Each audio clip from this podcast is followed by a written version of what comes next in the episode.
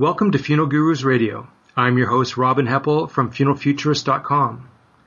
We're continuing our series of pre-conference interviews for the ICCFA annual convention that is going to be held in Las Vegas, Nevada from April 20th to 23rd.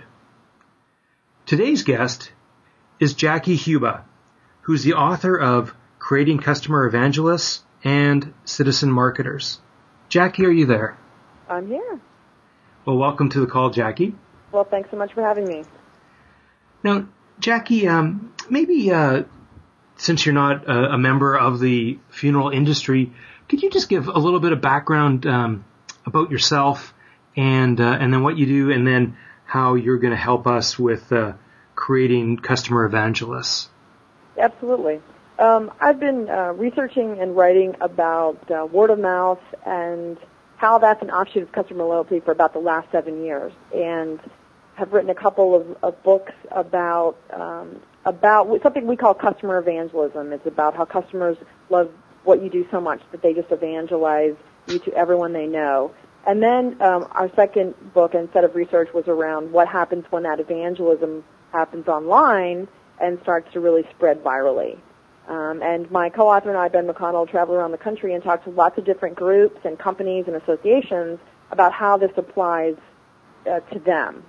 And so, you know, in researching for my talk next week, it really seems like this industry is definitely based on word of mouth and referrals. But I think the key is, you know, our funeral homes and our businesses in this industry creating something that is worth talking about, and I think that's the key to word of mouth.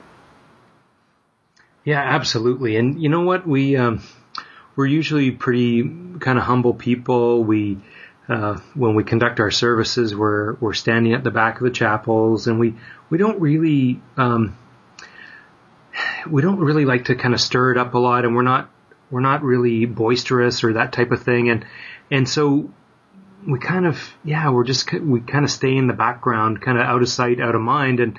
And that can, we thought that helped, but that can really hurt us. So what, first of all, maybe could you just explain then what are the different parts of the presentation that you're going to be giving, at the ICCFA convention? Yeah, absolutely.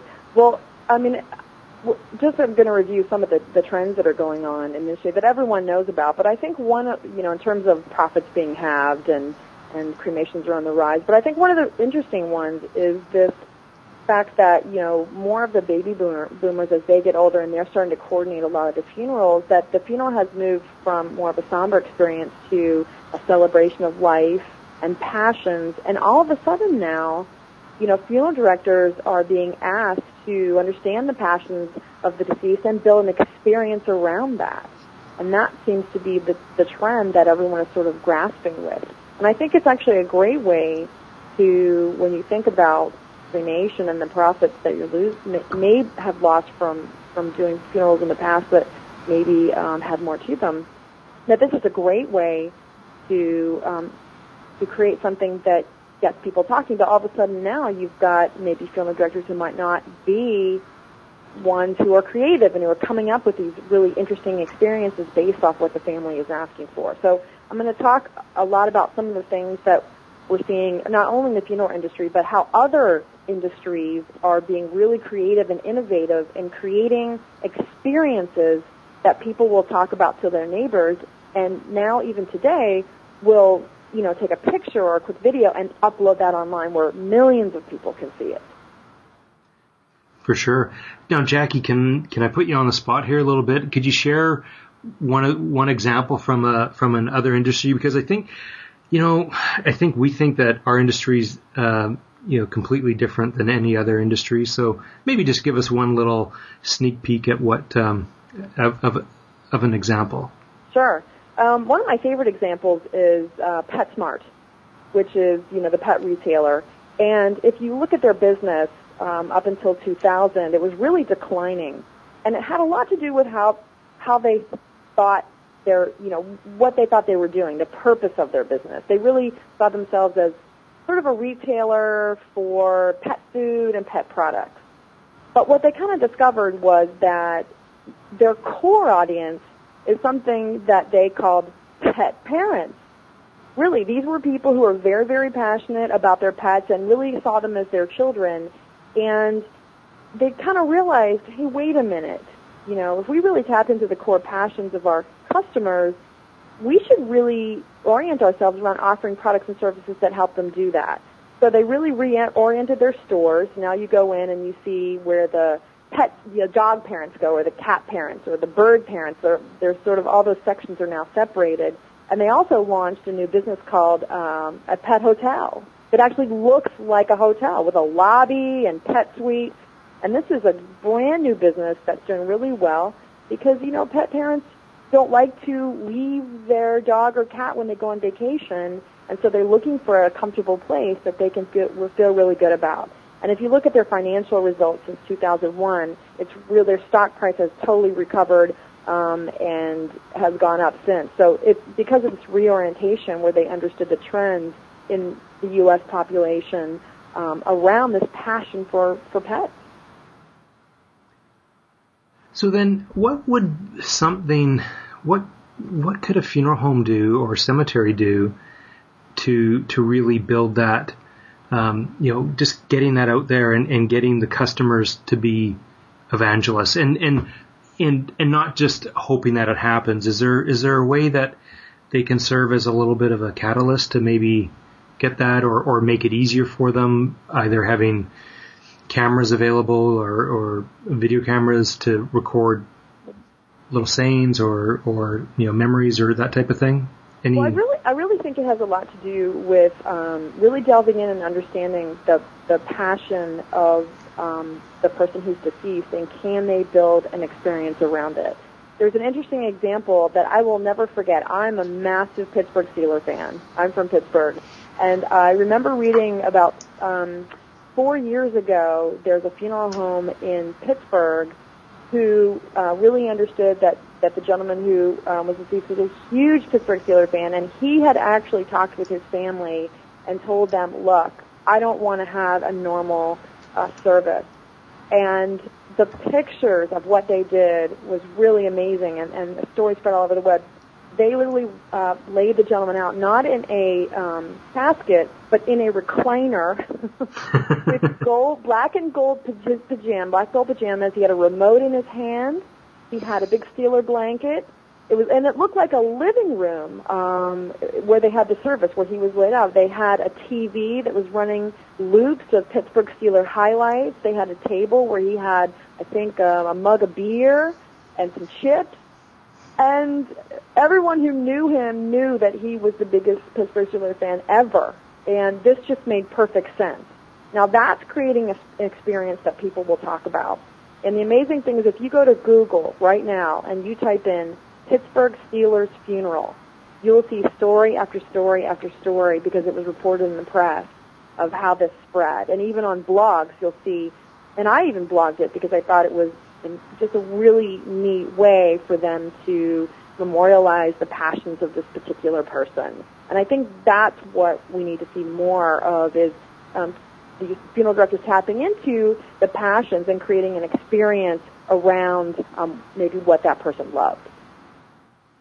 Oh, for sure. Yeah. And if we could just help, I guess, sometimes we get too busy and sometimes we feel that we don't want to suggest too many things because it might look like we're a little pushy. But I think too, as funeral professionals, we need to step out of our comfort zone and just really listen to, what were their hobbies and really focus on that, and then get a little creative. And Jackie, there are many funeral homes in the industry that are doing this, and but it also serves as a great reminder that that this can also not only helping a family create a very meaningful and memorial service for that person, that extra effort that you put into it could then catapult it to having, as you said, lots of reporters reporting on it, and it just then almost taking on a life of its own, and it just becomes like, hey, remember? And here we go. You and I just talked about that, you know, the Pittsburgh Steeler funeral again, right? Yeah, absolutely. And I think that is the key, is creating something that is worth talking about. And I can really understand what you're saying about not wanting to be pushy, but I think there's ways to, you know, give people lots of options, different things that can be done. But I'm guaranteeing that a lot of people may not realize the kinds of things that maybe a funeral director could do. And it really, I think it's interesting now when you think about the skills of a funeral director, and you know, if you're hiring a new funeral director, maybe it makes sense to actually look at someone from the event planning industry, or maybe who has had event planning skills, or maybe bring someone into the organization who is an event planner from another industry who could help the company think more about how to do these kinds of things, and creatively offer them to their clients. But I think that is sort of where we're moving, is creating these experiences that are worth talking about. And just the interesting thing that on the web, they kind of live forever thanks to Google. Mm-hmm. True. And, you know, it's something that we're really, we're kind of stuck, because human resources is going to be, a big issue, you know, not just for funeral homes, but for everyone as boomers retire. And we're kind of stuck because our mindset is, okay, if a funeral director retires, then we just get another funeral director. And we think that we have to have licensed personnel, and we do, and we have to abide by all our state and provincial regulations and federal regulations, but it doesn't mean that you can't have your own kind of Martha Stewart on staff that, you know, maybe isn't officially making the legal part of the arrangements, but could almost come in as a bit of a concierge and for the service itself, not just travel and lodging and that type of thing, but really take that routine type service and really put a real nice shine onto it and really dress it up.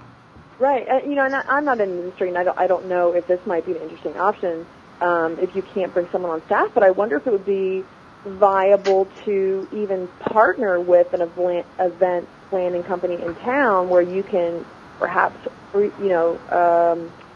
utilize some of their resources on loan to help you deliver some of these things. So maybe you don't have the resources to actually hire someone, but maybe you could outsource that to, an event planning company in the area, or maybe a freelance professional who's an event planner. So I think there might be lots of different ways to kind of get started in this, even if you may not have the money to actually bring someone on full time.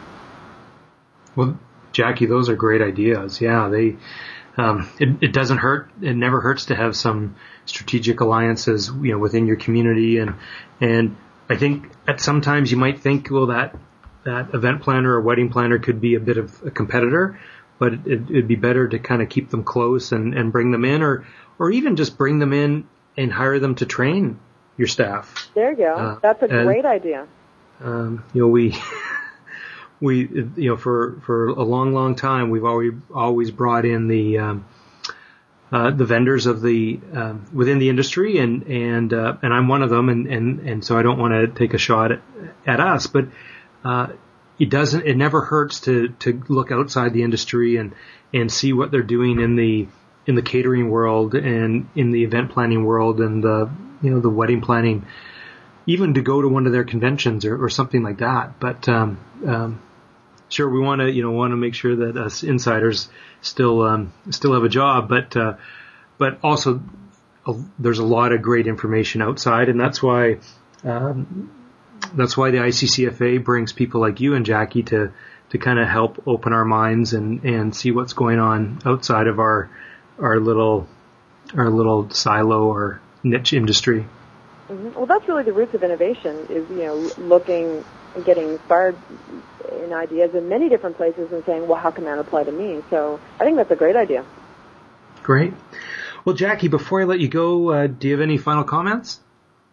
No. Well, I'm looking forward to seeing everyone in Las Vegas and being part of this great event. Well, that's great. I'm looking forward to your presentation and to meeting you in person too, Jackie. Well, thanks so much for having me on. You're welcome. I'd like to thank Jackie Huba, who is the author of Creating Customer Evangelists and Citizen Marketers, and who will be presenting her presentation at the ICCFA annual convention that is going to be held in Las Vegas, Nevada from April 20th to 23rd. For more information and registration details, visit www.iccfa.com. And if you're going to be at the convention this year, I'll be conducting more interviews for the FuneralGurus.com website with funeral professionals like you, so that if you want to stop by the Johnson Consulting Group's booth and want to share what your firm does differently and unique, I'd love to share it with the rest of the industry. I look forward to seeing you in Las Vegas, and check back soon for another ICCFA pre-conference interview. On behalf of the FuneralGurus.com, this is Robin Heppell.